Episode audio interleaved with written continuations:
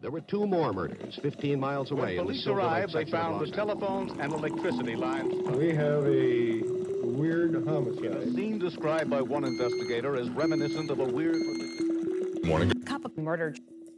Teaching has, in the last decade or so, become a dangerous job.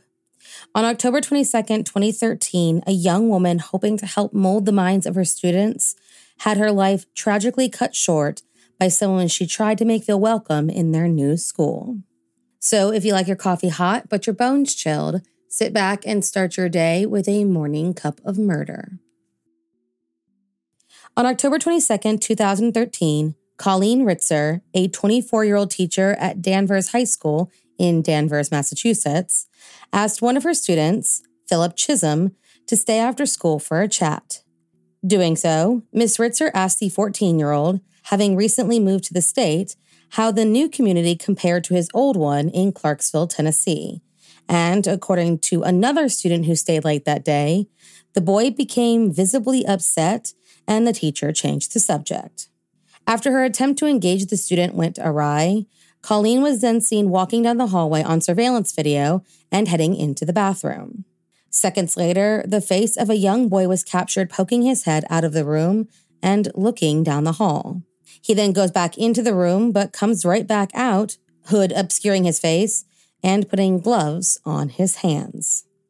Walking with purpose, Philip Chism turns and goes into the same bathroom his teacher just entered, and minutes later, comes walking out with a pair of pants in his hand. Later that evening, both Colleen Ritzer and Philip Chism were reported missing by their families, and before long, police followed the teen's cell phone to a ping near the Hollywood Hits Theater.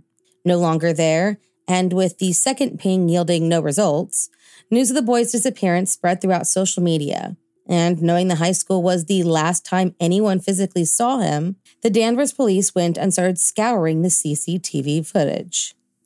That's when they saw the chilling events that unfolded in the hallways and realized that there was a connection between the two missing persons reports. Later found wandering on the side of the road, when officers searched Philip's bag, they found a blood-stained box cutter. When asked about the blood, the boy simply responded, the girl. Also in his possession were Colleen Ritzer's credit cards, her ID, and a pair of underwear, which he claimed he found at a gas station before changing his story to say he took them from the teacher's car, as well as a mask, gloves, and a hooded sweatshirt. On October 23rd at 5 a.m., Philip Chism, barely a teenager, was officially arrested and charged with the first degree murder of his teacher. Not long after, Colleen Ritzer's body was found hidden beneath a pile of leaves and debris in a heavily wooded area about 50 feet from the school's athletic field. Her throat was slit with what appeared to be a box cutter, and she suffered from a serious blow to her face. There were also signs that she had been raped with some sort of pointed object, and lying beside her body was a note that simply stated, I hate you all.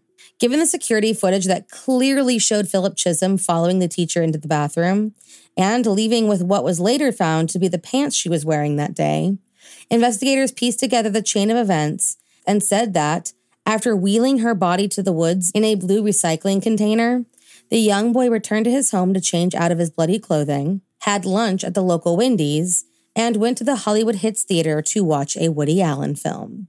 All the actions of a normal teenage boy, but also that of a remorseless killer.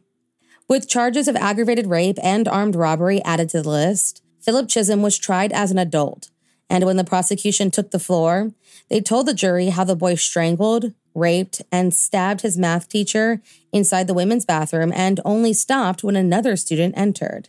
He then dragged her out to the woods where he raped her with what they believed was a stick before finishing the job and taking her life away.